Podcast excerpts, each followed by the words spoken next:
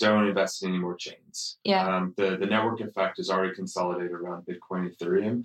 Um, in order for a new chain to come on, it can. Uh, it's got to overcome two major things. One, it's got to have a technology that is far superior to one of the others, right? Uh, and two, it's got to get the network effect for adoption.